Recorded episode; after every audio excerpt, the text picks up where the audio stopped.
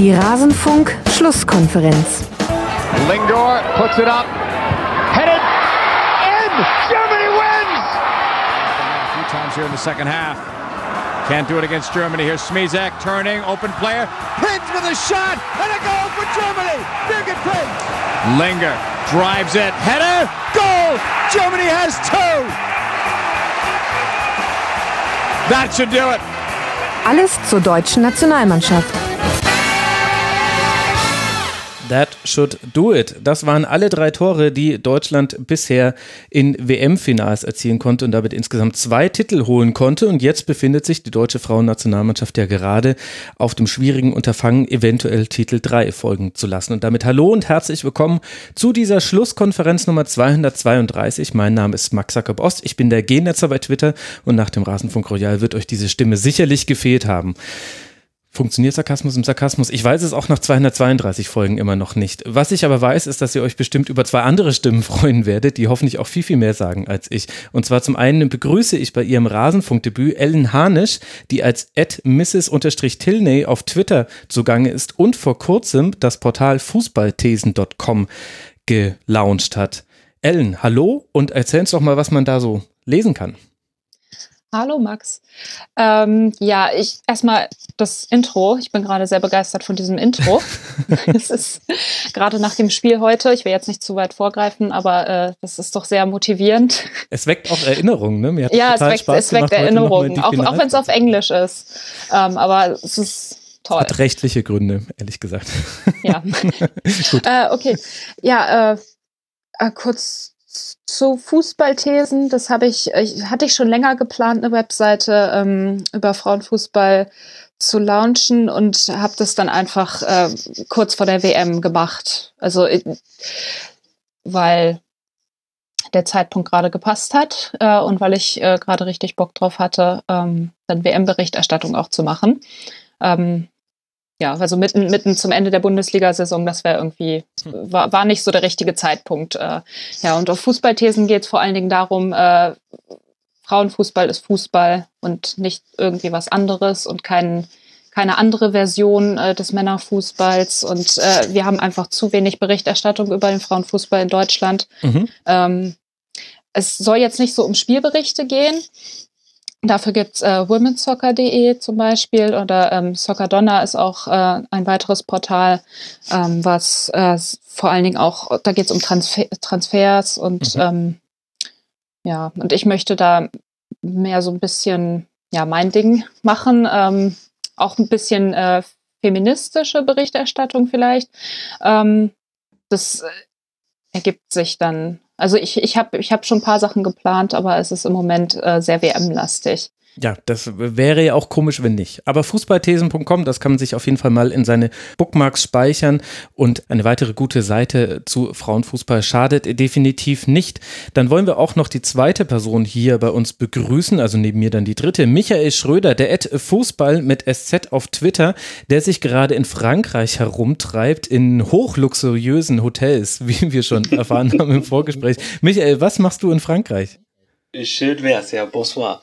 Ähm, ja, ich arbeite tatsächlich für die, äh, für den Host-Broadcaster der FIFA hier in Paris und bearbeite diverse Sachen zur Fußball-WM. Ähm, sprich, alle Signale, die bei uns reinkommen in Paris, die schicken wir wieder raus. Ähm, dann haben wir diese berühmten Greenscreen-Aufnahmen, habe ich jetzt eine Woche lang mir alle Spielerinnen angeschaut, wie sie auf mich zulaufen und die Arme verschränken. das Waren das eigentlich weit. immer One-Takes oder gab es da mal, dass eine Spielerin grimmig äh, gucken wollte und dann gesagt hat, ah, kann ich bitte nochmal? Es war irgendwie, ich musste am Schluss lachen. Das, also ich, ich krieg eine ganze lange Wurst und äh, schneide dann für jeden sieben Sekunden raus, aber das zweimal. Also es gibt ja zwei verschiedene Bewegungen.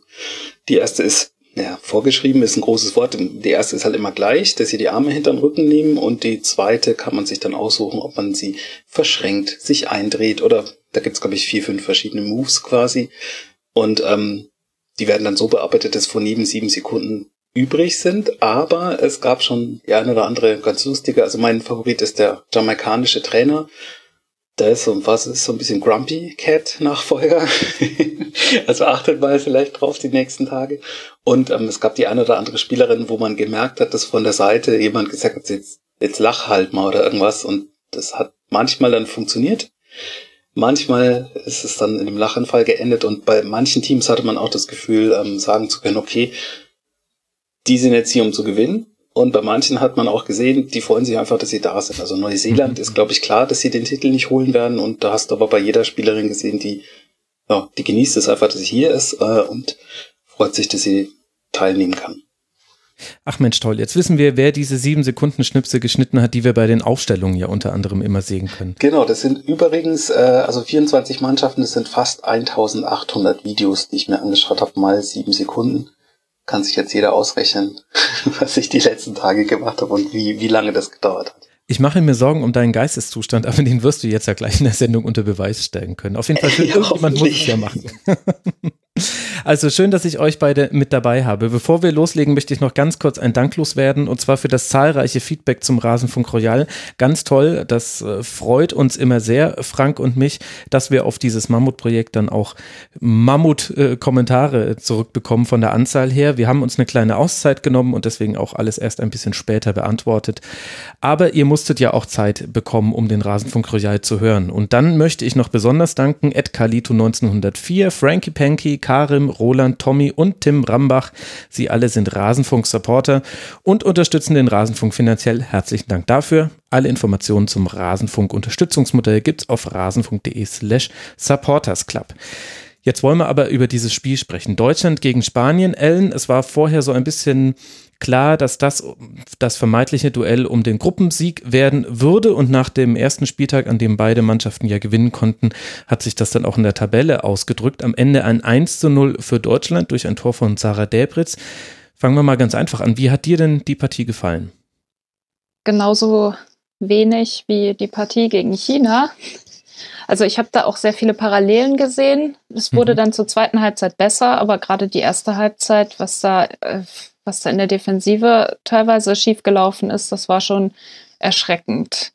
Und äh, ich sehe auch äh, ja, Parallelen zwischen, zwischen China und Spanien äh, in der Hinsicht, dass äh, beide Mannschaften es nicht schaffen, das leere Tor zu treffen, was äh, sehr gut für Deutschland war in beiden Spielen, weil äh, da, da waren ja wirklich, also gerade gerade jetzt heute bei dem Spiel ähm, gegen mhm gegen Spanien, gerade in der Anfangsphase. Da, wir hätten ja das, äh, das 0 zu 1 nach, weiß ich nicht, was das war, in der ersten Minute hätten sie das schon kassieren können.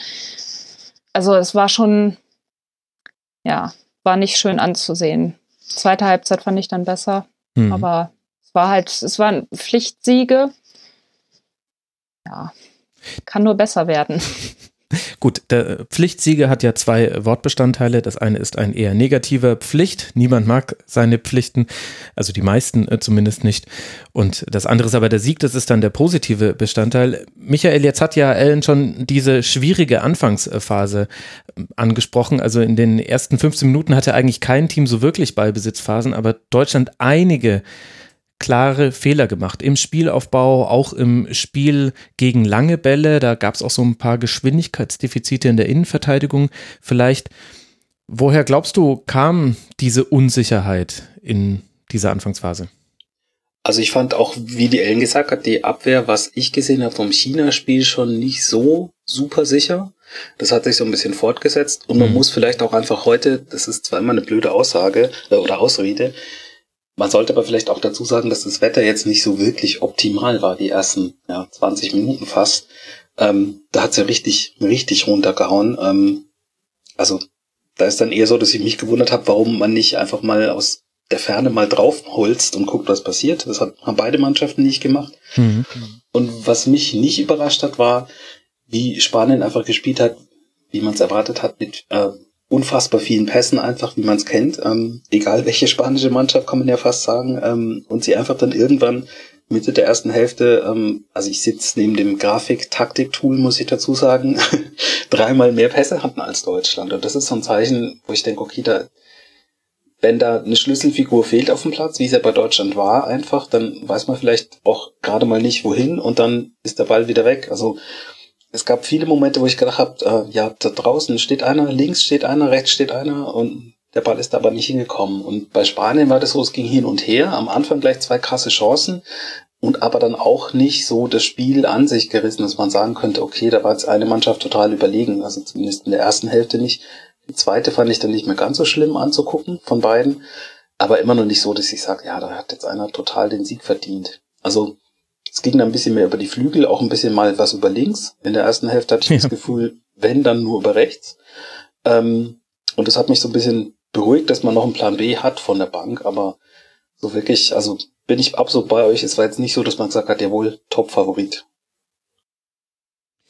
Jetzt hat Michael den Auswahl von Jennifer Maruschan angesprochen. Die hat eben deutlich gefehlt auf der Sechserposition. Wenn wir uns angucken, Ellen, was Martina Voss-Tecklenburg verändert hat im Vergleich zum China-Spiel, dann betrifft das noch zwei weitere Positionen. Es haben Schwers, Gößling und Oberdorf begonnen für Simon Leupolz und eben die verletzte Maruschan. Was glaubst du denn, war die dahinterstehende Idee?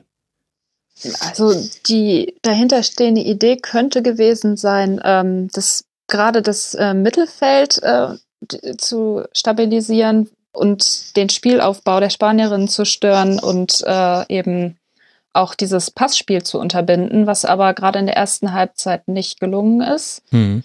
Ähm, Oberdorf, klar, die hat gegen China den Unterschied gemacht, als sie eingewechselt worden ist. Sie hat den Platz in der Startelf verdient. Ähm, hat auch heute als eine, nein, nicht als eine der wenigen, aber war eine der Spielerinnen, die, die ähm, mehr überzeugt hat, fand ich. Mhm. Jetzt. Ähm, ist ja auch ähm, dann mit Clara Bühl, die eingewechselt wurde. Das war genau die richtige, der richtige Wechsel zur richtigen Zeit. Ähm, also das macht sie gut. Also ich bin immer noch äh, nicht begeistert. Tut mir leid. Ich das, muss das musst du auch nicht sagen. Wir, wir sind hier kein Begeisterungs. nee, es ist, ist äh, äh, ja. Aber ich muss auch dazu sagen, dass ich keine, keine Freundin des spanischen Fußballs bin oder keine Freundin von zu Ballbesitzfußball bin. Ich bin mehr so, ich mag lieber Attacke. Und äh, ja, das war in diesem Spiel eher äh, nicht vorhanden. Ja, das war so ein bisschen, also eigentlich ja ganz interessant. Man konnte sehr schnell sehen, was beide Mannschaften wollen. Bei Spanien was das, was man immer bei Spanien sieht, dass man eben aus einer Ballzirkulation heraus sich tief in des Gegners Hälfte festsetzt. Auch Gegenpressing relativ wichtig. Da hat man, ich will jetzt eigentlich gar nicht sagen, dass das Gegenpressing so gut funktioniert hat über weite Teile des Spiels, denn es waren meistens eigentlich relativ leichte Ballverluste von Deutschland.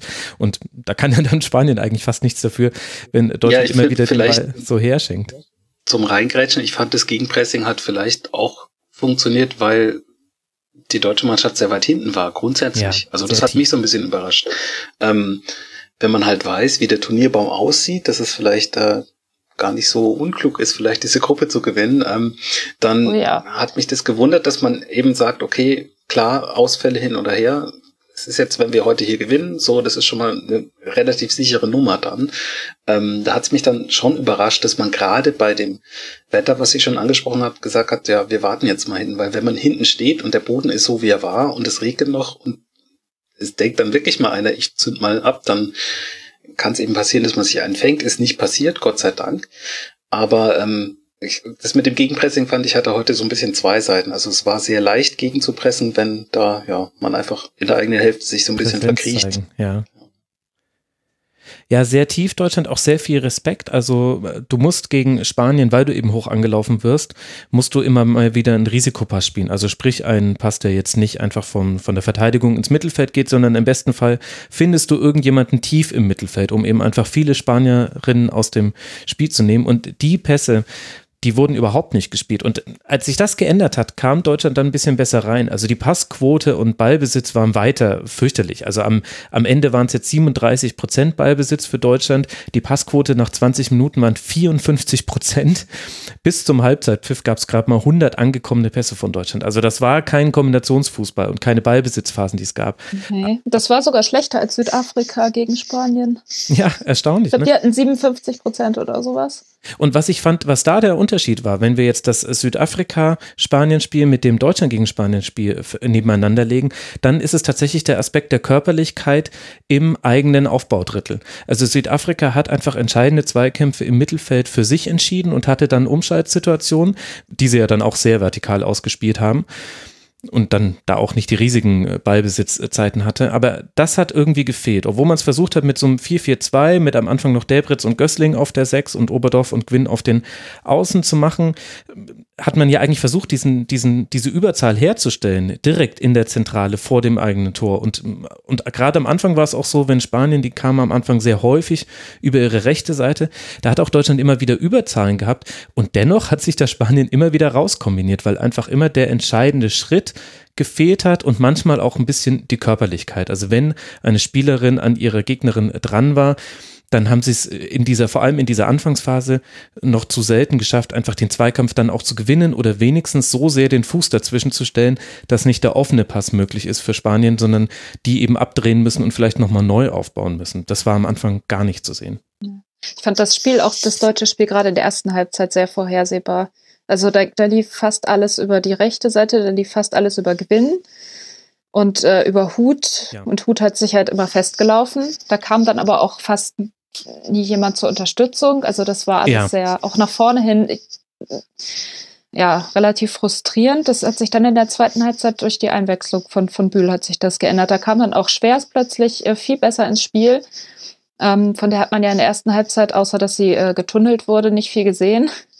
ähm, also das äh, war dann, war dann doch schon besser. Ja. ja, ich hatte auch den Eindruck, dass nach der Halbzeit die zweite Hälfte einfach ein bisschen schneller war. Also auch rein vom Angucken schneller. Her. Also man eben, man hatte das Gefühl, dass, dass es ein bisschen Geschwindigkeit aufnimmt. Ähm, und das war was, wo ich dann gedacht habe, okay, cool, weil ich habe in der Halbzeit ein Bild gesehen, dass das Trainerteam erst draußen geblieben ist, auf der Bank sich noch beratschlagt hat. In Klammern weiß ich jetzt nicht, ob das immer so ist. Ähm, und habe dann direkt noch wieder am Pfiff gedacht, so drei, vier Minuten, ja, okay, also ein ausgewechselt, ähm, kurz beratschlagt, wahrscheinlich genau die richtige Ansprache gefunden das sieht ja jetzt schon viel besser aus. Das war dann leider auch nicht so lang, wenn man ehrlich ist.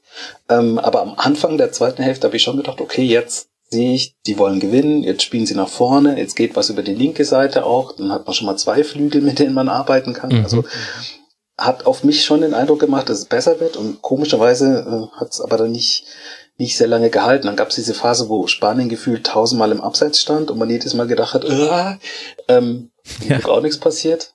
Und wenn wir ganz ehrlich sind, das Tor war ja vor der Halbzeit noch. Ähm, das war ja jetzt auch kein Schuss, wenn man so will. Also das hat eigentlich noch dem Ganzen so, war die Kirsche auf der Torte quasi. Das hat auch dazu gepasst, dass dieses Tor eigentlich auch so ein bisschen komisch und irgendwie ja schon erzwungen dann auch war, aber nicht jetzt irgendwie super rausgespielt war. Na, eine Kombination aus beiden. Also bevor wir dann über die Umstellung in der zweiten Halbzeit äh, sprechen, lasst uns jetzt nochmal auf das Tor blicken.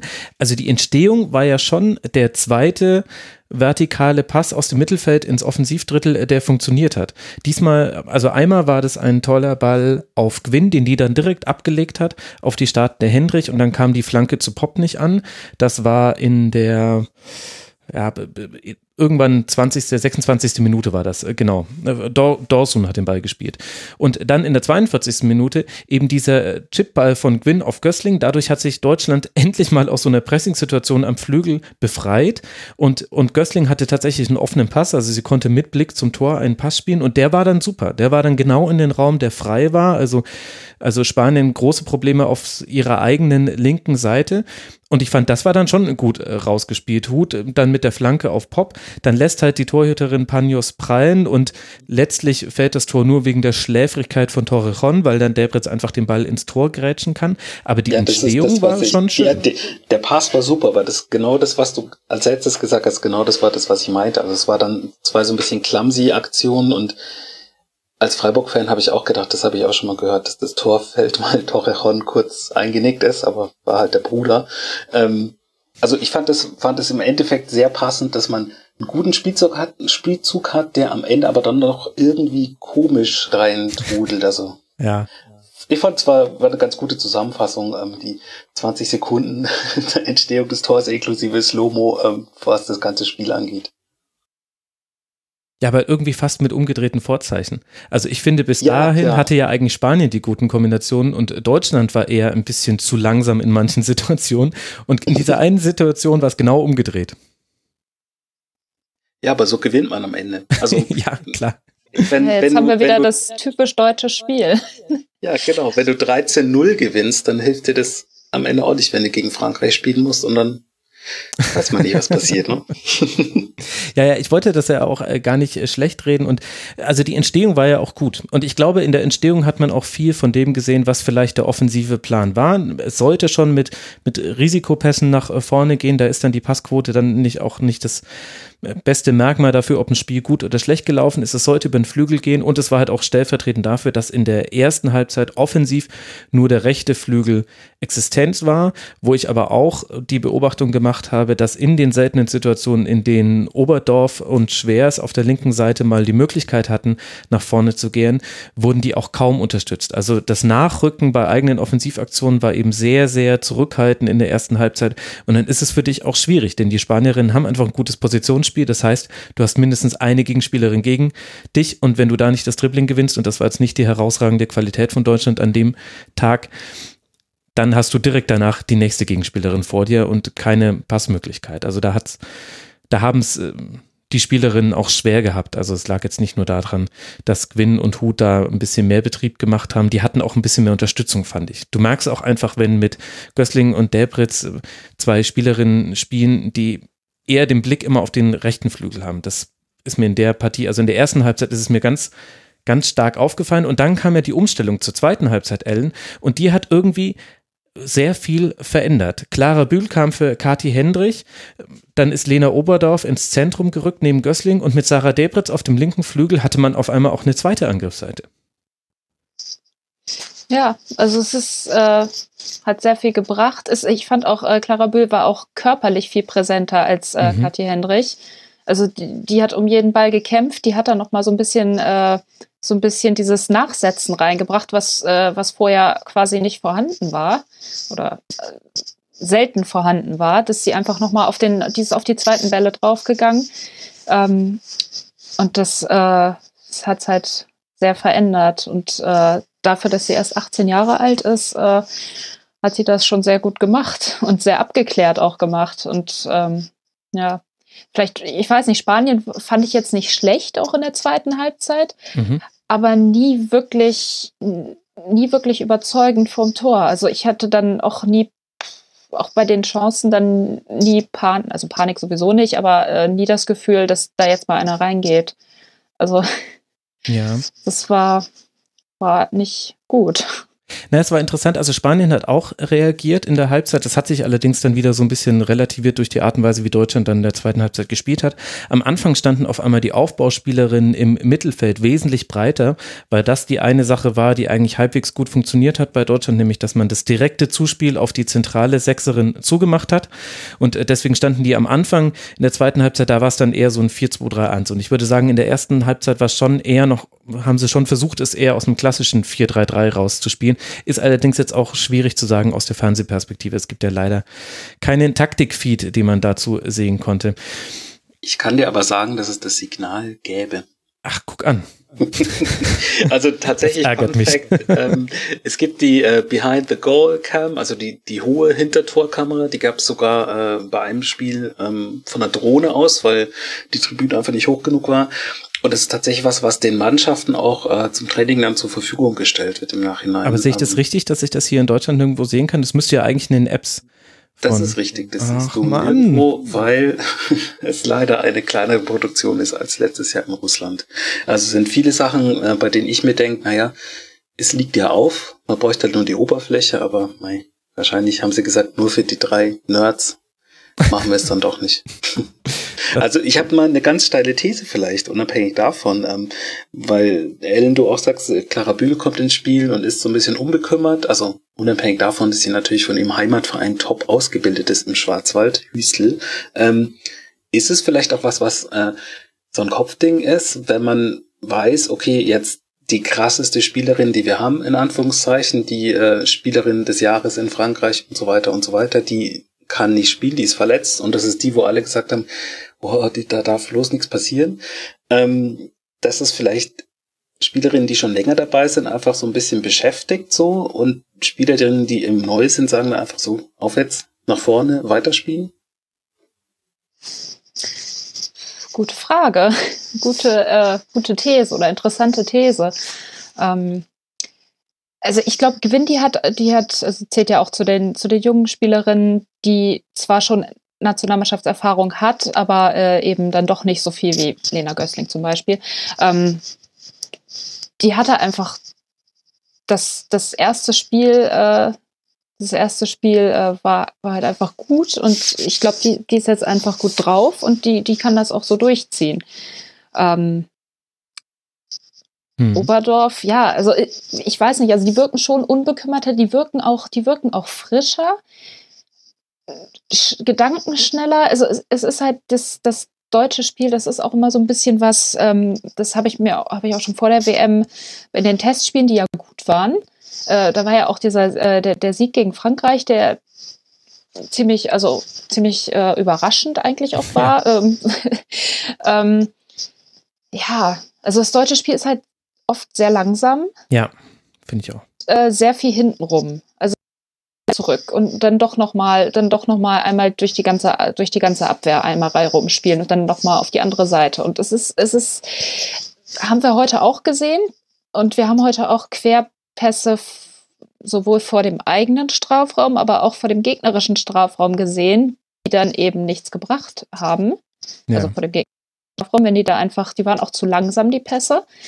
Ähm, ja, also ich, ich weiß nicht, inwiefern das jetzt mit Marojans Ausfall zusammenhängt, dass äh, Spielerinnen wie, ich glaube, die, die nutzen einfach ihre Chance.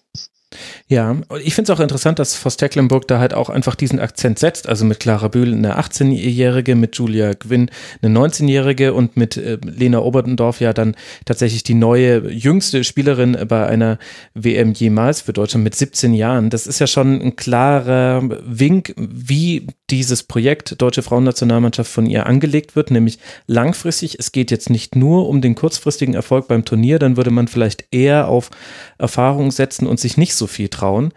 Und dann finde ich, dass es generell im Frauenfußball bei vielen Teams, auch bei Spanien interessanterweise, ist mir das in der Partie aufgefallen. Gegen Südafrika fand ich es ein bisschen besser. Gibt es noch so zwei, zwei elementare Dinge, die noch so ein bisschen, wo ich glaube, dass sich der Frauenfußball noch weiterentwickeln wird. Und das eine sind Passwinkel und das andere ist Passschärfe. Also sowohl das Positionsspiel ist manchmal ein bisschen durcheinandergewirbelt. Also auch Spanien hat es heute nicht so gut umgesetzt, wie man es schon vom, zum Beispiel vom FC Barcelona gesehen hat, ja auch in der Champions League. Und dann die Schärfe der Pässe. Das ist mir jetzt bei fast allen WM-Spielen schon aufgefallen. Da unterscheiden sich die sehr guten Mannschaften noch von den guten und mittelguten Mannschaften. Und da finde ich, ist Deutschland auch in so einer komischen Zwischenposition. Sie können den scharfen Pass aus der Abwehr herausspielen, aus dem Mittelfeld heraus, aber in der Regel haben sie einen eher langsamen Ballvortrag. Und das ist halt auch ein bisschen das jetzt, muss jetzt nicht schlimm sein, das hat ja auch ein gewisses kontrollierendes Element, aber es wirkt ein bisschen nicht veraltet, es ist zu viel, aber das Moderne wäre eben das Schnelle und Riskante. Ja, das ist das, was England zum Beispiel ja, genau. gemacht hat mhm. oder was, ja, also. Frankreich an guten Tagen ja auch. Ja, Frankreich, England, USA sowieso. Niederlande, alles wunderbar. Ja, Kanada. Obwohl bei Kanada wieder, wieder die, äh, die miese Chancenverwertung dazu kommt. Das ist nämlich auch so ein Ding, was, was mir jetzt in der, in der Vorrunde bis jetzt aufgefallen ist, dass, dass sehr viele Mannschaften ähm, Probleme haben, äh, das, nicht das leere Tor zu treffen, das habe ich jetzt auch schon mal gesagt, sondern äh, einfach die, ja, die Chancenverwertung ist teilweise wirklich bedauerlich und das äh, mag in der Gruppenphase noch, äh, noch gehen, aber spätestens in den K.O.-Spielen, äh, dann, das war's dann. Ja, liebe Damen, falls jemand zuhört, bitte das unbedingt vermeiden. Elfmeterschießen, das mag bei uns, die wir hier arbeiten, ja gut, das wird jetzt wahrscheinlich der ausschlaggebende Punkt sein, warum man es ver vermeidet. Um kurz nochmal aufs äh, Spiel zurückzukommen, dass wir das dann auch so ein bisschen langsam abschließen können. Also wir hatten eben die Umstellung in dieser Halbzeit und das klare, belebende Element in äh, Person von Bühl vorne, also äh, war dann viel vorne auf dem Flügel zu finden und dann auch Sarah Debritz, die auf den linken Flügel rausgezogen ist. Dennoch hatte aber auch Spanien in der Phase seine Chancen. Das hat dann auch unter anderem dazu dazu geführt, dass dann als Magul dann für Oberdorf reinkam in der 65. Alex Popp aus dem Sturmzentrum auf die 6 zurückrotiert wurde. Und ich finde, auch das hat man gemerkt.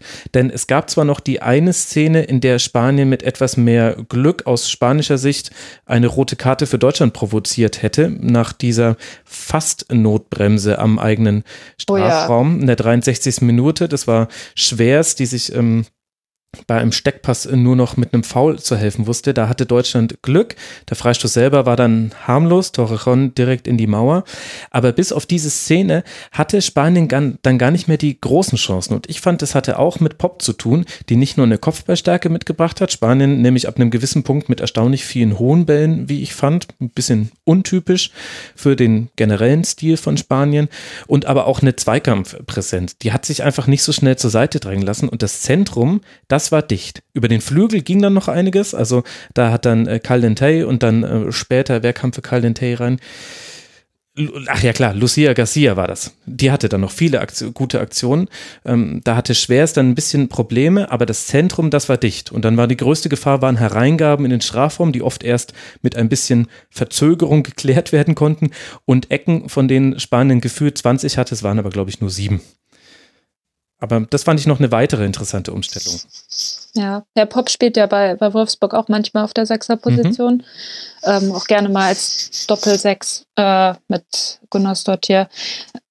Ja, hat, hat sehr viel verändert, hat sehr viel stabilisiert. Ähm, ist mir auch positiv aufgefallen. Wäre vielleicht auch ein Mittel gegen Südafrika, weil Südafrika äh, wird äh, körperbetonter spielen als Spanien. Ja. Und äh, vor allen Dingen äh, ja, auf Konter setzen, mhm. was mir so ein bisschen Sorgen macht wegen der Schnelligkeit. Ja, hat denn da Deutschland und tatsächlich ein Defizit in der, in der ja. Innenverteidigung? Äh, Dorsun ja. und Hegering in der ersten Halbzeit ja zweimal überlaufen? Äh, nicht nur, also ich, ich will das jetzt gar nicht an einzelnen Spielerinnen festmachen. Ich, das ist mir ist über, über Jahre schon ja, aufgefallen, die gerade die Innenverteidigerin, egal wer da spielt, ist, ich weiß gar nicht, ob es, ob es ich bin immer noch der Meinung, es liegt auch, es ist irgendwie, ja, es hat was mit der Gedankenschnelligkeit zu tun. Teilweise, also es, es ist, ich weiß nicht, ob es das deutsche Spiel einfach ist. Es ist teilweise etwas tranig. Mhm. Also, ja. Das hat mich auch gewundert, dass Spanien da gar nicht mehr dieses Mittel eingesetzt hat. Also in der ersten Halbzeit gab es ja gleich in der ersten Viertelstunde zwei größere Chancen nach langen Bällen hinter die Kette und einmal hat Hegering den Ball unsauber geklärt und so hatte dann Garcia die Abschlusschance und ähm, einmal war es einfach ein gewonnenes Laufduell gegen Dorsun war das dann eben und äh, daraus ähm, gab es dann eine Chance. Letztendlich hat es nur zur Ecke geführt. Und in der zweiten Halbzeit gab es in der Phase, in der Deutschland versucht hat, weiter rauszuschieben, weil man eben auch einfach sehr tief stand, das ganze Spiel über. Und da dachte ich mir, na, jetzt bin ich gespannt, ob man jetzt nicht zum Beispiel auch Lucia Garcia, die ja auch sehr schnell ist, auf dem Flügel mal schickt und da Deutschland wieder vor Probleme stellt. Aber das Mittel hat dann, also Spanien hat auch nicht so wirklich zu seinem Spiel gefunden. Das gehört zu dieser Partie schon auch mit dazu, finde ich. Ich fand aber Spanien hat auch gegen Südafrika nicht überzeugt. Ja. Also, ja, bis auf die Schlussphase. Und ja, die Schlussphase. Da habe ich, dann, hab ich dann wieder heute gedacht, so ein bisschen, okay, jetzt eine Viertelstunde noch, jetzt nochmal äh, bitte richtig konzentrieren, weil da hatte ich nämlich dann schon damit gerechnet, dass die das auch im Hinterkopf haben und sagen, jawohl, so, Schlussphase, jetzt nochmal alles ähm, nach vorne werfen. Das hat ja beim letzten Mal auch gut funktioniert, aber glücklicherweise äh, ist es dann auch nicht so in der, äh, ja, so vehement passiert. Jetzt fehlt mir das Wort, weil ich heute zum ersten Mal mit euch beiden Deutsch spreche, den ganzen Tag Englisch geredet habe. Vehement nach vorne ist, glaube ich, nicht das Vega-Deutsch, aber ähm, Wir wissen, ihr wisst, glaube ich, was ich meine. Genau, sehr schön. Ähm, also da hatte ich so ein bisschen mit gerechnet, dass dann nochmal so eine, so eine Schlussviertelstunde äh, kommt, ähm, wo quasi ja nicht alles nach vorne geworfen wird, aber dass man eben sagt, okay, das war jetzt nicht das Spiel, was Deutschland zu Null gewinnen muss von der Leistung her. Da haben wir jetzt was dagegen und äh, hauen uns nochmal rein. War dann gar nicht so krass, das stimmt schon. Also man hätte viele Sachen noch machen können, aber auf beiden Seiten, die aber dann nicht passiert sind. Also offensiv. Ja, das Ausspielen von Chancen, das war schon, das war schon ein Thema auch auf Seiten von Deutschland. Also gerade in dieser Schlussphase, da hatte eigentlich Deutschland eher die besseren Chancen, das Spiel zuzumachen. Also äh, da gab es in der, in der 76. Minute gab es eine Ecke auf, auf Delbritz, die konnte den Kopf aber nicht genau genug platzieren. Äh, das ist übrigens die erste, äh, die erste Ecke des Spiels war, glaube ich. Für Deutschland. Mich recht. Ja, genau. für Deutschland. Und es sagt ja auch schon was eigentlich. Ja, ja, genau. Man hat es wenig geschafft, sich in der gegnerischen Hälfte festzusetzen. Und es gab dann aber schon ein paar Umschaltsituationen. Und da hat es Deutschland immer, fand ich, in den meisten Situationen zu 80 Prozent sehr gut gemacht und die letzten 20 Prozent haben gefehlt. Und manchmal waren die letzten 20 Prozent fehlendes Tempo, fehlende Kraft beim Abschluss und manchmal waren die fehlenden 20 Prozent aber auch eine schlechte Entscheidungsfindung. Also zum Beispiel in der 82. das ist mir aufgefallen, da hat Magul ein tolles Dribbling angezogen im Mittelfeld, ist in einen Raum gegangen, der offen war, weil Spanien da eben einfach schon sehr, sehr offensiv stand, bekommt dann im Doppelpass mit Hegering den Ball und hat dann die Möglichkeit, ihn nochmal zu stecken und sich selbst nochmal anzubieten. Aber stattdessen wagt sie den Direktschuss aus, ich glaube, 30 Meter Maß, ja, und der rutscht halt dann irgendwie saftlos, hoppelt er am, am Tor vorbei. Oder es gab eine Ecke, bei der Deutschland wahnsinnig lange im Ballbesitz geblieben ist, in der 87. Minute. Am Ende kam dann Bühl völlig frei zu einem Kopfball. Und da war es dann eher so die fehlende Präzision, die da gefehlt hat. Sie hätte auch noch ablegen können, aber in der Szene war es eigentlich gut, dass irgendwann irgendjemand mal versucht hat, den Ball aufs spanische Tor zu bekommen. Also es hat dann schon gepasst. Also da hat noch ein bisschen was gefehlt.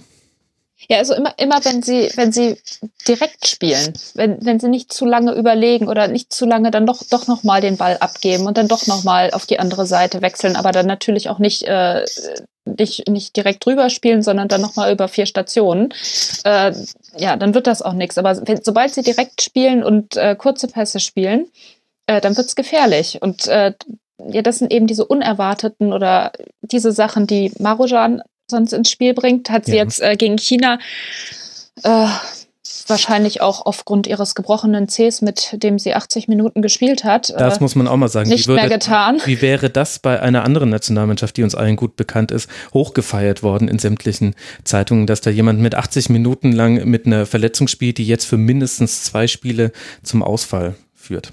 Und jeden Standard ja, noch tritt.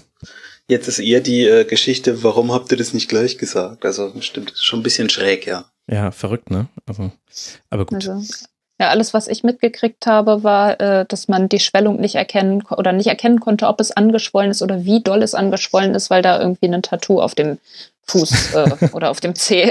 Keine Ahnung. Fand ich ganz Mega. lustig. okay. Ja. Jetzt, jetzt hast du auch meine Neugier geweckt. Aber ich finde, wir können nicht über dieses Spiel sprechen, ohne auch nur einmal den Namen Almut Schuld in den Mund genommen zu haben. Ich fand nämlich bei all den Unsicherheiten, die man in der deutschen Abwehr sehen konnte, spätestens bei Almut Schuld war dann Schluss, Michael.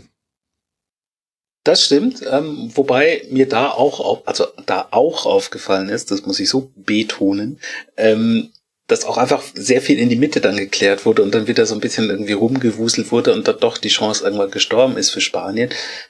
Aber das ist tatsächlich eine Bahn, vor allem wenn man halt weiß, wo sie herkommt. Also jetzt äh, krankheits- und verletzungsbedingt. Die letzten äh, ja fast Jahre übertrieben gesagt war das ja nicht so einfach für sie. Ähm, da ist es ja schon äh, ein Zeichen, dass man setzen kann, wenn man einfach so eine Wand dann hinten bildet. Und das ist ja auch was, was das deutsche Spiel Trademark, egal welchen Geschlechts und Alters, so ein bisschen auszeichnet. Also ein guter deutscher Torwart äh, oder wer, Torfrau, wie auch immer, ist schon echt die halbe Miete, sag ich mal. Und das ist gerade bei diesem Turnier, also ich habe es ja vorhin erzählt, ich habe diese ganzen Greenscreen-Aufnahmen mir angeschaut.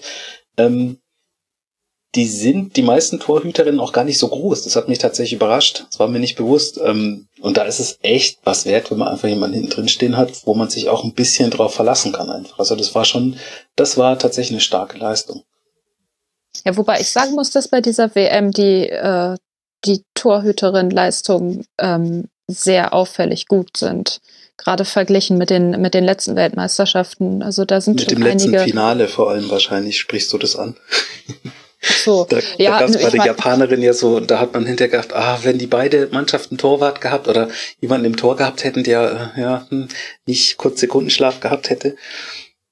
Ja, aber ich, ich weiß nicht. Ich glaube, es, war dieselbe, ich glaub, es war dieselbe Torwärtin, die jetzt noch ähm, im Tor steht. Und die ist nicht gerade klein, die japanische Torwärtin. Sieht jedenfalls äh, größer aus als, als, die, als die Abwehrspielerin. Teilweise. Ja, nee, also das äh, ist schon hat sich schon sehr verbessert. Und Almut Schuld fand ich auch hat ein gutes Spiel gemacht, bis auf eine Szene, wo sie eben irgendwie sich nicht entscheiden konnte, ob sie jetzt aus dem Tor rauskommt ja, oder nicht. Aber stimmt, da hat genau. Spanien ja zum, zum Glück äh, daneben geschossen, ja. aus deutscher Sicht. Ähm, aber sonst, äh, klar, das ist, vielleicht ist das auch so ein Ding, dass dass das so ein bisschen, ähm, wenn man weiß, man hat da hinten eine, die die alles hält, was sich halten lässt und die, die alles abfängt. Das ist ja auch äh, eine ihrer großen Stärken, dass sie einfach alles runterpflückt, äh, was sich runterpflücken lässt, dass man dann so ein bisschen, bisschen sich drauf verlässt und dass das dann auch so ein bisschen dazu führt, dass man da ein bisschen, ähm, bisschen, ja, also die Abstimmung hat auf jeden Fall in einigen Szenen nicht gepasst. Da hast du natürlich völlig recht mit dieser einen eine Szene. Die hatte ich natürlich schon wieder verdrängt. Das war in der 14. Minute auch ein langer Ball auf Garcia. Das war, glaube ich, eher so ein Abstimmungsthema dann äh, zwischen Hegering was, glaube ich, und Schuld. Die, die einzige Sache, die mir da noch aufgefallen ist, in diesem Spiel hätte es sehr geholfen, eine Torhüterin zu haben, die auch so sicher mit dem Ball am Fuß ist, dass sie ihn nicht immer lang in die gegnerische Hälfte stellt, wenn, wenn Deutschland gepresst wird. Denn es gab schon häufig diese Situation, dass Spanien an angelaufen hat und dann der Ball zu Schuld zurückkam und dann hätte es den Chipball gegeben ins Mittelfeld, meistens auf die genau gegenüberliegende Seite, weil eben Spanien auf der einen Seite eine Überzahl, eine Pressingsituation geschaffen hatte. Und den Ball hat sie sich nicht zugetraut oder vielleicht war es auch taktische Ansage, ihn nicht zu nehmen, der wurde dann immer lang rausgeschlagen. Das ist mir in der ersten Halbzeit, habe ich mir ein paar Mal gedacht, ach, mit ein bisschen mehr Mut hätte da vielleicht Deutschland hin und wieder auch mal im Ballbesitz bleiben können könnte auch eine Anweisung gewesen sein, weil Schuld neigt schon sehr dazu, äh, meistens macht sie es auch gut äh, mit dem Ball am Fuß. Äh, da die dribbelt auch gerne mal oder ähm, spielt spielt dann schon mal den unerwarteten äh, Pass, hm. auch gerne mal vor dem eigenen Strafraum. Aber es kann auch wirklich sein, dass dass sie da einen draufgekriegt hat, dass sie das für Deutschland nicht machen soll.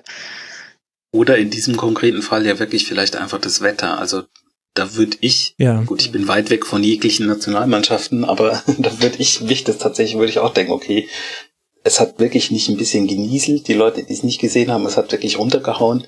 Ähm, dass bei uns schon die Alarmglocken angegangen sind, gerade nach dem Spiel äh, von Schweden gestern. Mhm. Oh, okay. Was unterbrochen ähm, werden musste wegen Regen. Genau, gibt's eine Unterbrechung oder nicht? So krass war es dann doch nicht, aber da würde ich ganz ehrlich, äh, finde ich das absolut lobenswert, wenn jemand dann sagt, okay, dann hau ich den hart raus, da mache ich jetzt nicht, gucke ich noch, wo ist wer, sondern bevor ich da irgendwie blöd rumrutsch und ausrutsch und hinfall und dann sieht's dumm aus und ich bin in allen Rückblicken gleich safe an der Stelle. Also richtige Entscheidung. Ich glaube, sie hat am Anfang sogar versucht, also das war dann mehr, mehr mit, ähm, mit ja, Werfen. so Randtasten und dann, oh, okay. Ja ja, sie hat es jetzt mehrfach Abwürfe. versucht, aber, da, aber ähm, ist dann jedes Mal, stand dann eine Spanierin im Weg oder ist, ist dann halt dahin gelaufen, wo sie ihn hinwerfen wollte und dann hat sie es, glaube ich, dreimal versucht oder so und dann hat sie, hat sie dann eben doch den langen Abschlag gemacht. Also vielleicht hat sie sich nach, nach der Erfahrung auch gedacht, so, ja, dann halt nicht. Ja, wir hören auch immer zwei dazu, genau. ja, und also gerade die Passquoten, das ist jetzt, das ist echt so ein bisschen der schwarze Fleck dieses Spiels aus äh, deutscher Sicht. Also ich habe ja vorhin schon die Passquote nach, nach 20 Minuten äh, zitiert mit den 54 Prozent, Passquote zur Halbzeit waren dann 64 Prozent, komplettierte, also angekommene Pässe in der zweiten Halbzeit insgesamt von allen deutschen Spielerinnen 76. Also äh, von diesem Aspekt her war es, äh, zäh und äh, da gibt es auch noch Verbesserungsoptionen. Aber am Ende hat man ja diese Partie gewonnen. Ellen, wer waren dann so die Spielerinnen, wenn wir jetzt dann mal nach allem, was wir kritisiert haben, auch mal etwas positiv hervorheben wollen, die dich überzeugt haben in der Partie? Ja, Clara Bühl, das ist vielleicht äh, schon, äh, schon habe ich schon häufiger erwähnt. Äh, die hat ja mit ihrer Einwechslung äh, hat die das Spiel verändert. Mhm. Ähm, ja, Quinn mich wieder überzeugt. Pop auch. Äh, Pop fand ich auch gegen China nicht so schlecht, wie viele sie fanden. Oder wie ich es mitgekriegt habe, wie viele sie fanden. Ich finde, die zeigt schon eine, eine, sehr große Präsenz auf dem Platz und ja. kann immer mal äh, auf jeden Fall für, für Torgefahr sorgen. Ähm, der hat halt so ein bisschen, fand ich, Schuld. die Unterstützung gefehlt. Also genau ja. die Beobachtung habe ich auch gemacht. Sie hat auch dann, also drückt sich auch in Zahlen wieder. Also sie hat von 16 äh, Zweikämpfen hat sie neun äh, gewonnen, was für eine Stürmerin ja ein sehr, sehr guter Wert ist. Aber oft gab es dann nicht die Möglichkeit für eine Anschlussaktion. Und deswegen, also da hat dann, Hut war dann häufig zu weit auf dem Flügel. Manchmal, äh, da gab es auch manche Laufwege, die sich mir jetzt von außen nicht erschlossen haben, das muss ich vielleicht auch alles noch finden. Aber da war dann Pop in den Situationen, in denen sie dann mal äh, einen Zweikampf am Boden oder in der Luft äh, gewonnen hat. Gerade in der Luft war sie auch sehr, sehr stark. Äh, sechs von zehn Zweikämpfen da gewonnen. ja, dann gab es halt eigentlich auch gar nicht die Möglichkeit für sie, eine Anschlussaktion zu starten, denn das muss man auch sagen. Ich fand, dass die Abwehr mit Paredes und Leon sehr, sehr gut stand bei Spanien, die Innenverteidigung. Bis auf diese wenigen Aussetzer und diesen großen eben von Torrejon, da konnten die beiden aber nichts dafür. Die haben eigentlich schon, bis auf ganz wenige Aktionen, in denen Clara Bühl mal einen Haken geschlagen hat, mit dem keiner gerechnet hat, haben die eigentlich kaum Schwächen gezeigt.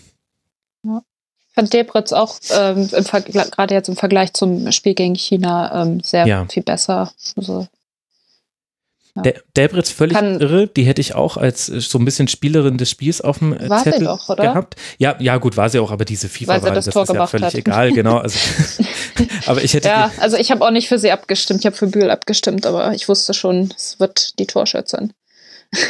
Ja, und jetzt aber, aber jetzt äh, Fun Fact oder not so Fun Fact, ich bin mir da gar nicht äh, so sicher zu Sarah Delbritz. Also gute Leistung gemacht, vor allem in der zweiten Halbzeit dann äh, vom linken Flügel aus relativ häufig dann auch das Dribbling gesucht, gute Flanken geschlagen, überhaupt die Flankengenauigkeit bei äh, Deutschland toll, 50 Prozent, fast annähernd von den Flanken. Aber wie viel angekommene Pässe hat sie gespielt? Sieben ich wiederhole nochmal, sieben angekommene oh. Pässe von Sarah Delbritz. Ist mir im Spiel auch gar nicht so krass aufgefallen. Nee. Aber das zeigt halt einfach, äh, viel waren Einzelaktionen. Äh, die Pässe, also spätestens nach dem dritten Pass war es eigentlich so, dass du entweder den Ball schon wieder verloren hattest oder du musstest in, in ein Dribbling gehen, um irgendwas zu kreieren. Also da gibt es noch Verbesserungspotenzial. Ja, ich fand jetzt auch Hut zum Beispiel, die fand ich gegen China sehr stark, gerade in der ersten Halbzeit und die fand ich heute auch wieder, weil sie zu wenig Unterstützung hatte, aber die hat sich, äh, hat sich festgelaufen und ähm, ja, also hat mich diesmal nicht so überzeugt. Ja, das waren eher die Flanken, die der Max nicht so mag, die von ihr, nicht von ihr gekommen sind. Ja, wobei andererseits jede Flanke auf Alexandra Popp ist erstmal eine gute Flanke, wenn sie halbwegs in ihre Richtung das kommt. Das hat ja auch Alex Popp äh, gezeigt in dem, in dem Spiel. Also Hut und äh, später, und anfangs ja auch Oberdorf, äh, Schwers, wenn sie es mal bis nach vorne geschafft hat, später dann Debritz. Du hast einfach gesehen, der Weg von, von den äh, Außenpositionen in den Strafraum hinein ist eben jenseits von der Flanke einfach sehr, sehr weit im Frauenfußball, weil da die Räume noch ein bisschen anders besetzt werden, weil die Geschwindigkeit im Nachrücken eine andere ist. Deswegen ist manchmal die Flanke auch tatsächlich das bessere Stilmittel, finde ich. Also gerade Flanken auf dem zweiten Pfosten da könnte ich wirklich ein Fan von werden, denn das habe ich jetzt bei der WM schon häufiger gesehen, dass am zweiten Pfosten einfach allein durch das Tempo, mit dem die Stürmerin da ankommt, die einen solchen Vorteil hat im Verwerten des Kopfballs, dass das sehr, sehr viel effizienter sein kann als im Männerfußball. Ich bleibe dran an diesem Thema, liebe Hörerinnen und Hörer. Sehr schön, ja. Aber ich finde, das hast du bei Hut eben auch gemerkt. Die hatte eben, also wenn in der ersten Halbzeit was ging, dann ja über die Seite von Quinn und Hut, ja letztlich auch dann beim Treffer. Und die hatte dann aber keine Optionen mehr. Es gab ganz wenig Anspielstationen, also im Halbraum. Da ist auch niemand gar nicht. Genau, genau, genau, das, das meine ich. ja, also sie ist ja auch sehr schnell, sie ist eine sehr schnelle Spielerin. Und dann äh, war sie dann schon fast bei der Eckfahne und hat sich umgeguckt und da war genau, dann halt genau. niemand Kann ich mehr. noch in den Achterraum passen? Ach nee, da ist niemand. Mist. ja, das, ja. Aber ich, also je nachdem, wie das jetzt weitergeht, ähm, wenn Deutschland Gruppenerster wird, wovon ich jetzt ausgehe, ich bin jetzt mal ganz positiv und denke, dass sie das gegen Südafrika nicht äh, in den Sand setzen. Dann werden sie ja nicht gegen die USA spielen, aller Wahrscheinlichkeit nach, weil das wäre dann das Aus gewesen äh, im Achtelfinale, sondern dann, weiß nicht, gegen, gegen den Gruppendritten, glaube ich, wenn sie Gruppenerster werden. So könnten zum Beispiel, könnten zum Beispiel gegen Schottland spielen, was jetzt weit vorgegriffen ist, weil äh, die Gruppe äh, noch nicht gespielt hat, äh, noch kein zweites Spiel hatte. Aber wenn das einer dieser Gruppendritten wird, der nicht ganz so auf äh, Konter setzt oder nicht ganz so äh, auf Schnelligkeit setzt, dann äh, könnte sich das deutsche Spiel dann auch äh, typisch, äh, das äh, ist wieder so ein Turnierding von Spiel zu Spiel mhm. verbessern es hat sich minimal verbessert, fand ich im Spiel heute, was aber auch daran lag, dass sie nicht zusammengetreten worden sind. Also ja, und an den Umstellungen. Umstellungen. Das ja, fand ich ja, schon ja, wirklich erstaunlich. Sowohl in der ersten Halbzeit, ähm, so nach einer halben Stunde hat Delbritz dann ein bisschen mehr die, also ist ein bisschen weiter vorne aufgetaucht, dann war eben der Halbraum auch manchmal besetzt. Und in der zweiten Halbzeit zweimal so deutlich umzustellen, eben einmal, dass du Delbritz auf den Flügel ziehst und einmal, dass du Pop äh, zurück auf die Sechs ziehst. Und dennoch hat das Mannschaftsgefühl Gefüge als solches stand, stand okay in diesen Phasen. Das fand ich schon erstaunlich, weil das ist eine Flexibilität, die habe ich bei anderen Nationalmannschaften so jetzt noch nicht gesehen. Und das war sowohl mutig als auch hatte es immer einen klaren Plan. Und Spanien seinerseits hatte nicht wirklich eine Antwort darauf, fand ich. Ja, und die hatten auch keinen Plan B. Also das mhm. muss man auch sagen. Es ist dann einfach weitergegangen. Und der Moment hatten wir es ja auch schon, wo man gedacht hat, okay, jetzt passiert nochmal was. Die letzte Viertelstunde ist dann auch vorbeigezogen und das äh, ja ist dann letzten Endes nichts passiert. Also ich bin da auch bei euch, Spielerin des Spiels, für mich auch Pop, weil das einfach, also sowas sieht man selten, dass jemand so vielseitig ist und auch physisch so präsent ist. Also die kann ja das tatsächlich auch ausfüllen, die sechs und die neun. Ähm, und Clara Bühl ganz einfach, weil der Sportclub Freiburg einfach super junge Spielerinnen und Spieler hat. das hat mich einfach gefreut, dass sie ähm, da Alarm gemacht hat und direkt präsent war, weil ich ehrlich gesagt gar nicht so sehr damit gerechnet habe, dass sie, dass sie spielen wird hier bei dem Turnier. Also das fand ich schon ja, nicht abgeklärt, aber einfach so ein bisschen unbekümmert, einfach mal nach vorne gucken, was passiert. Das fand ich sehr erfrischend. Gerade also in diesem Spiel, was die erste Hälfte jetzt nicht so erfrischend war, haben wir, glaube ich, oft genug festgestellt heute schon. Auf spanischer Seite dann Hermoso wenig überraschend so ein bisschen die die auffälligste Spielerin hatte insgesamt 45 Pässe, also angekommene Pässe neben den sieben von Sarah Delpritz, 35 davon in der gegnerischen Hälfte. Und die hat aber unter ähnlichen Problemen gelitten wie eben ähm, das deutsche Offensivspiel auch. Die Anschlussaktion hat oft nicht gepasst. Und, und in dem Fall vielleicht auch tatsächlich die, die Besetzung in der Offensive nicht. Ich habe jetzt nicht viel von Spanien gesehen, aber in der Partie fand ich, dass Putellas kaum einen Effekt hatte und auch, dass Lucia Garcia deutlich nochmal eine andere Geschwindigkeit mit reingebracht hat im Offensivspiel. Das hätte Hermoso vielleicht gut getan da mehr Anspieloptionen zu haben. Sie war dann auch relativ auf sich allein gestellt, vor allem weil das Zentrum dann doch in der Regel dicht war. Aber die fand ich auf spanischer Seite noch hervorhebenswert. Ja, das Spiel gegen China, Spanien gegen China wird, äh, wird interessant. Mhm. Es wird ja jetzt alles ich hatte interessant. Gehofft, dass du, ich ja. hatte gehofft, dass du interessant sagst und nicht, nicht spannend. Interessant so. kann ich unterschreiben. Ja, ne, sp spannend, naja, spannend schon, in dem Sinne, wer, wer zuerst äh, schafft, ein Tor zu schießen, weil ja, ich weiß ja, nicht. Ich fand jetzt mehr? beide nicht, genau. nicht überzeugend. Ähm, das war ähnlich wie, wie Japan irgendwie. Da fehlte dann der letzte, ach, ach Chancenverwertung. Ach, das ja. frustriert mich. Ich, ich bin, bin, dann auch gerne so mal, so ich bin dann auch gerne mal eine, die den Fernseher anschreit. das, äh, ja.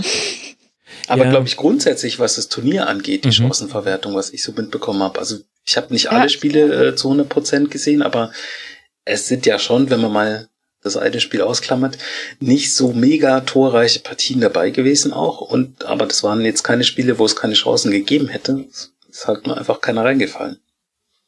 Ja, also schon interessant, das zu sehen irgendwo. Ja, ich glaube, es kommen da so zwei Sachen zusammen. Ich finde, zum einen hat sich das Torhüterinnen-Spiel vor allem im Vergleich zur letzten WM verbessert, zur EM ungefähr gleich. Ich fand es schon bei der EM eigentlich sehr ordentlich, aber kann man ja nicht unbedingt so miteinander vergleichen. Und dann finde ich, dass man bei der, bei der Weltmeisterschaft bisher sieht, dass die vermeintlich Kleinen eines sehr gut können, nämlich organisiert und kompakt verteidigen.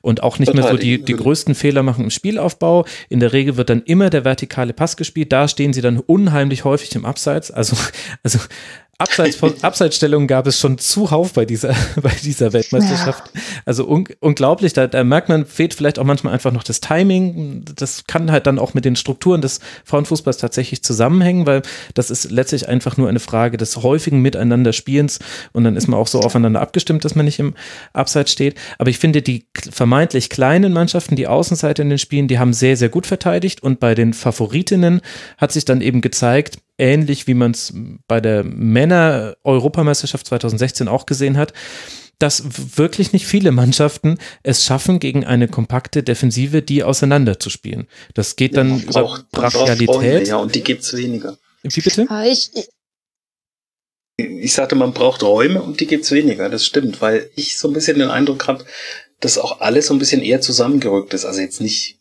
jede Mannschaft auf dem Platz, das auch. Aber allgemein ähm, so richtig schwache und richtig starke Mannschaften war es ja immer so gefühlt halbe halbe.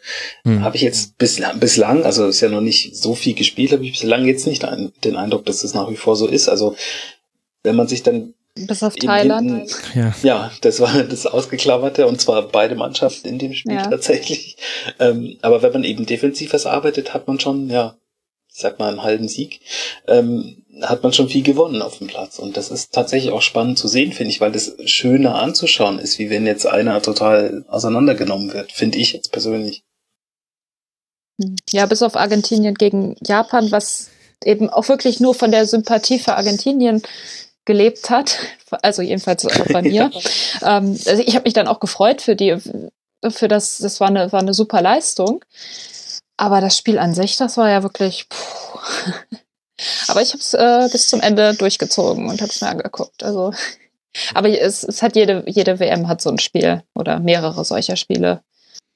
Ja, das stimmt. Das war schon ein 0 zu 0, wo 0 zu 0 auch in allen Aspekten drauf stand. Also Argentinien, die standen ja so tief, das war schon nicht mal mehr Keller. Also, keine Ahnung, irgendwo unter der Erdkruste waren die. Und trotzdem hat es Japan überhaupt nicht geschafft, da irgendwas äh, dagegen zu tun oder damit anzufangen. Das war, äh, die taten mir fast auch dann ein bisschen leid. Also Argentinien hat den so eine Schotterpiste hingelegt und Japan ist, sind alle barfuß gekommen und haben dann ich glaube, da hat die Trainerin, die japanische Trainerin nach dem Spiel auch ähm, sich ich weiß nicht, ob sie sich entschuldigt hat, aber hat, hat eben gesagt, so, ja, wir haben die ein bisschen unterschätzt oder falsch eingeschätzt.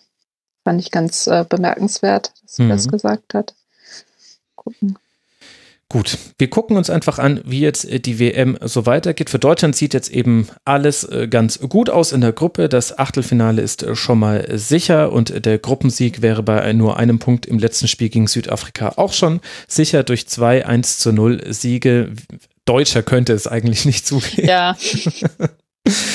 Unfassbar, ja. Und wer weiß, wie weit das äh, noch trägt. Dann äh, würde ich zum Abschluss ganz gerne noch kurz an euch die Frage stellen. Michael, wie hat dir denn, wenn wir eh schon so allgemein über die Frauen-WM sprechen, wie hat dir denn die WM so generell gefallen? Also generell vielleicht jetzt komplett andere Antwort, als du erwartest. Ähm, das ist jetzt meine äh, dritte Weltmeisterschaft, vierte Weltmeisterschaft, ähm, die erste Frauen-WM. Und was mich tatsächlich überrascht hat, weil ich da einfach nicht mit gerechnet habe, aber klar ist es irgendwo ein Unterschied. Man ist einfach hier und arbeitet so vor sich hin und das kommt man hat nicht das Gefühl, wenn man mittags irgendwie was essen geht, dass die Welt irgendwie hier drauf wartet, was wir machen. und das ist so ein bisschen komisch, weil normalerweise ist man im, immer in einem Land, was total euphorisiert ist und wo man das Gefühl hat, es freuen sich gerade alle, dass was da ist. Und hier ist es so, man holt sich abends in der Pause schnell irgendwo äh, was zu essen und dann läuft da im Hintergrund in dem Laden äh, Frankreich gegen Andorra, glaube ich, aus der Nations League irgendwie und du denkst dir, hä, also du gehst aus einem Spiel raus, gehst woanders rein und da läuft ein anderes. Ähm, das ist total verspult. Aber ähm, fußballerisch ist so, kann ich nicht einschätzen, muss ich ganz ehrlich sagen, weil ich nicht, nicht so viel gesehen habe bis jetzt bei diesem Turnier, einfach weil ich andere Sachen machen musste, hatten wir es ja auch schon von. Ähm, ansonsten bin ich wirklich gespannt, wie es weitergeht. Also wenn Frankreich abends spielt, wird mit Sicherheit das Stadion voller sein. Ich bin gespannt, wie es aussieht in Lyon dann, die letzten drei Spiele, ähm, weil das das Stadion ist, wo ich zur letzten Europameisterschaft gearbeitet habe. So ein bisschen eine persönliche Beziehung. Das ist ein super schönes Stadion und wenn das wirklich stimmt, gibt's ja auch Gerüchte, stimmt's, stimmt's nicht, dass diese drei Spiele ausverkauft sind, dann ist das eine riesen Kulisse. Ähm, bin ich mal gespannt, wo das dann hingeht und wie das dann wirklich am Ende aussieht.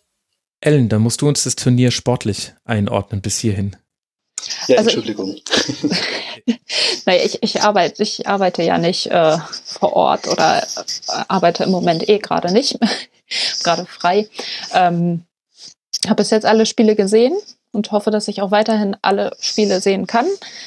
Und äh, ich, ich weiß nicht, ich habe, ich hab, glaube ich, seit 2003 alle Weltmeisterschaften geguckt und äh, merke halt, dass es sich sehr durch die Professionalisierung, die natürlich nicht in allen Ländern stattgefunden hat, auch in Deutschland übrigens noch nicht äh, mhm. vollständig mhm. äh, stattgefunden hat. Bei weitem nicht. Also nee, nee, nee, das merkst du auch nicht. der Nationalmannschaft an, ohne jetzt irgendwie sagen zu wollen, dass, also will jetzt damit nicht den Stab brechen über diese Mannschaft, das wäre ja Quatsch, aber das, das merkst du an allen Ecken, dass, ähm, dass die Frauen einen infrastrukturellen Nachteil haben, der immer noch bei weitem nicht aufgeholt ist und dafür ja. finde ich aber die Entwicklung im Frauenfußball interessant. Also ich würde gerne mal sehen, was passieren würde, wenn man den Frauenfußball jetzt richtig krass fördert in mehreren europäischen Ländern und dann mal gucken, wie der Fußball in zehn Jahren ja, das aussieht. Werden wir sehen. Das werden wir ich sehen, nur ich befürchte, befürchte, wir werden es nicht in Deutschland sehen. Mhm. Ist, äh, die Sorge ja. habe ich auch. Ja, also ich, ich verfolge auch sehr viel internationalen Frauenfußball, auch die äh, Ligen, gerade in äh, die NWSL, die Liga in den USA und auch die ähm, australische Liga habe ich jetzt zwei Jahre lang verfolgt. Also für mich ist das sehr schön zu sehen, wie die Spielerinnen dann auch in ihren Nationalmannschaften spielen. Also ich kenne auch sehr viele Spielerinnen dann aus den Ligen jeweils. Ähm, und mir macht es bis jetzt sehr großen Spaß. Also die, bis auf jetzt, bis auf das eine Spiel von Japan vielleicht, äh, was, was nicht besonders unterhaltsam war. Aber auch diese, diese Underdogs, ähm, die ja durchaus auch gut spielen. Zum Beispiel ähm, Jamaika, die haben zwar verloren 0 zu 3, aber sind dann eben auch durch ihre Torwerte aufgefallen und hatten auch äh, mhm. im Gegensatz zu, wer war das? Ähm, Gegensatz zu Kamerun äh, auch sehr gute Chancen, mhm. ähm, wenn sie dann mal äh, einen Konter gesetzt haben. Ja, also ich bin begeistert und äh, gerade ver verglichen mit der letzten WM, irgendwie ist die bei mir untergegangen. Ich weiß nicht, woran das liegt. 2015 äh, in Kanada. Ähm, vielleicht lag es auch an den Uhrzeiten, ja, Zeitverschiebung. Also ich, ich habe die, die Spiele schon, ich habe nicht alle Spiele gesehen, aber ich versucht so viele wie möglich zu gucken, aber irgendwie merke ich jetzt, wenn ich das im, im Kommentar höre oder wenn ich, wenn ich es irgendwo lese, wenn dann, wenn dann auf die WM zurückgegriffen wird, dass ich das irgendwie alles nicht mitgekriegt habe und dann, ja, also scheine ich wohl so im, im Halbschlaf gewesen zu sein. WM jetzt äh, begeistert mich deutlich mehr. Wenn man jetzt mal äh, Deutschland ein bisschen ausklammert, aber das kann ja noch kommen. Ja, und das passt ergebnistechnisch auch. Und da sieht man ja auch eine Entwicklung. Und ehrlich gesagt, das, das erfüllt mich schon mit einer gewissen Zufriedenheit, wenn ich von Spiel A zu Spiel B dann schon mal eine Entwicklung sehe, wenn ich taktische Flexibilität sehe, wenn ich junge Spielerinnen sehe, die ich vorher noch nicht so auf den Schirm hatte. Also jetzt jenseits davon, dass mir bei Lottes Erbin erzählt wurde, die solle ich auf dem Schirm haben und ich jetzt sehe, ah, genau, deswegen anscheinend alles richtig gemacht, Lottes Erbin. Grüße an der ja. Stelle das, das gefällt mir sehr gut. Und man muss auch sagen, es ist äh, fast schon ein Klischee, also die, die fehlende Theatralik im Frauenfußball mit Ausnahme von ganz, ganz wenigen Personen auf dem Spielfeld und dann auch die Art und Weise, wie gepfiffen wird. Das ist zwar zum Teil ein bisschen so an der Grenze, dass man sich denkt, okay, da hätte man jetzt auch eine Karte zeigen können. Gerade gegen China hat das ja auch Deutschland betroffen. Aber insgesamt jetzt nach 14 gespielten Partien erst 32 gelbe Karten. Das sind im Schnitt zwei pro Partie. Und das finde ich eigentlich gut, wenn die Spiele nicht völlig entgleisen. Und das tun sie eben bei diesem Turnier bisher noch nicht und hoffentlich auch nicht, dass man mit so wenigen gelben Karten durchs Turnier kommt, denn das dürfte, wenn das jetzt so weitergeht, auch dafür sorgen, dass du die besten Spielerinnen der Mannschaften immer auf dem Platz siehst, weil es dann hoffentlich weniger Gelbsperren geben wird. Und das finde ich auch, das ist so ein, so ein weicher Faktor, den man auch nicht unbedingt gleich vor Augen hat, aber ich finde es interessant, mit wie vielen, wie wenigen Karten man äh, durch ein Fußballspiel kommen kann. Also da einen Seite die, die fehlende Theatralik oder dieses, äh, dieses äh, sich hinschmeißen und äh, Karten fordern und was auch immer, das ich, ja, finde ich super. Das mit dem, ähm, ja, mit Schiedsrichterinnen oder wie, wie im Frauenfußball teilweise gepfiffen wird, das ähm, gefällt mir nicht so. Ähm, weil ganz oft kleine Sachen abgepfiffen werden, die überhaupt, die man weiterlaufen lassen kann. Aber dann bei den harten Fouls äh, wird dann keine Karte gezeigt. Warum auch immer. Also das machen nicht alle Schiedsrichterinnen und es ist auch besser geworden, äh, ist mir aufgefallen. Aber es gibt dann eben auch, äh, gibt dann eben auch Spielerinnen oder ja, Trainerinnen und Trainer, die eben darauf spekulieren, dass, oder die wissen dann ganz genau, aha, die und die Schiedsrichterin ist halt noch nicht so erfahren oder kommt aus dem und dem Land und hat deswegen vielleicht nicht so die äh, ja, die besten Voraussetzungen für diese, für diese WM und äh, das wird dann gerne ausgenutzt. Das ist aber auch weniger geworden. Und gerade bei den, ähm, bei den afrikanischen Mannschaften, die äh, in den ähm, vorherigen Weltmeisterschaften da wirklich zugelangt haben und auch teilweise das war dann schon an der Grenze zu rot und es wurde nicht geahndet. Das äh, machen die jetzt, das machen die gar nicht mehr. Also das ist, äh, finde ich super. Ich glaube, Dafür ist es jetzt China. Gesagt, ja gut, das war jetzt in, in, in diesem einen Spiel äh, bisher. Ja. Jetzt äh, gucken wir mal, wie es dann in der nächsten Partie aussieht. Ähm, und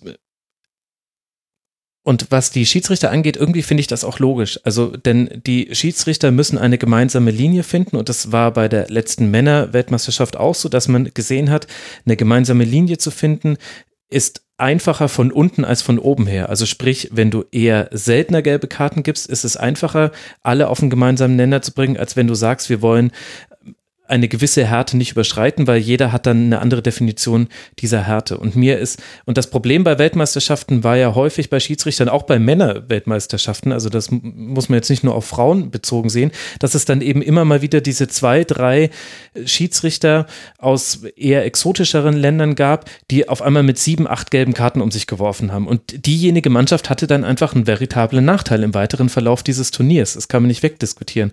Und sowohl bei der letzten WM der Herren 2018 als auch jetzt bei der WM habe ich den Eindruck, dass man schon versucht, Karten zu vermeiden bis zu einem gewissen Punkt hin. Und deswegen wird nicht seltener gepfiffen, es wird eben nur häufiger ohne Karte gepfiffen. Es gibt sehr, sehr viele Ermahnungen und sehr wenige Karten. Und das finde ich ist dann wahrscheinlich auch der richtige Ansatz, wenn du eben versuchen musst, ja aus dieser heterogenen Schiedsrichterinnenmasse heraus eine gemeinsame Linie zu entwickeln, die ja per se nicht da sein kann, weil jeder pfeift eben unter anderen Bedingungen. Also ich finde das ganz gut nachvollziehbar zumindest. Mhm. Okay, ja. Nur, dass, äh, dass eben jede Kleinigkeit teilweise abgepfiffen wird, das äh, ja. gefällt mir gar nicht. Aber das ist so ein, das ist wirklich so ein Ding, das hat, hat man auch in der Bundesliga. Was, äh, da, da gibt es, ich weiß, weiß gerade nicht das Buch, aber da gibt es auch ähm, Forschung drüber, ähm, dass das eben ein Frauenfußball-spezifisches Ding ist. Mhm. Dass sich ähm, ähm, Mädchen, die vorher in jungen Mannschaften gespielt haben und dann irgendwann in Mädchenmannschaften äh, spielen müssen ähm, oder wollen, äh, dass die sich erstmal komplett umgewöhnen müssen. Ja. Weil eben anders gepfiffen wird, nicht anders gepfiffen wird. Es wird, ja.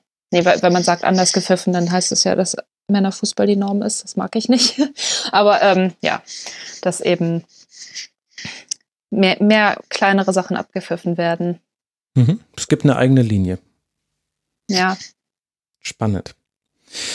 Gut, jetzt habe ich euch schon äh, ganz viel Zeit von Frankreich gegen Norwegen geklaut. Jetzt möchte ich euch nicht noch mehr Zeit klauen. Ich danke euch ja. beiden sehr. Zum einen Michael Schröder, der Ed Fußball mit SZ auf äh, Twitter. Danke dir, Michael, dass du dir mal wieder Zeit genommen hast für den Rasenfunk. Ja, gerne. Viele Grüße aus Frankreich nochmal.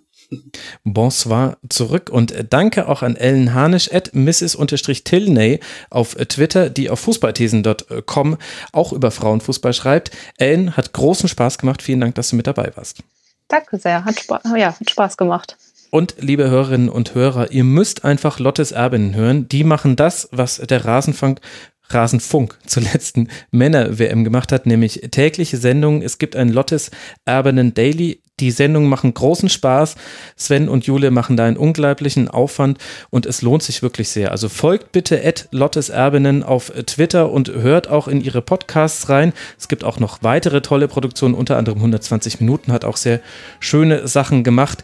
Gebt diesen Medien eure Aufmerksamkeit und dann werdet ihr den Reiz dieses Turniers entdecken, wenn ihr ihn nicht sowieso schon längst in eurem Herzen gefunden habt. Und in diesem Sinne hören wir uns dann nach dem nächsten Deutschlandspiel. Bis dahin habt eine gute Zeit. Macht's gut. Ciao.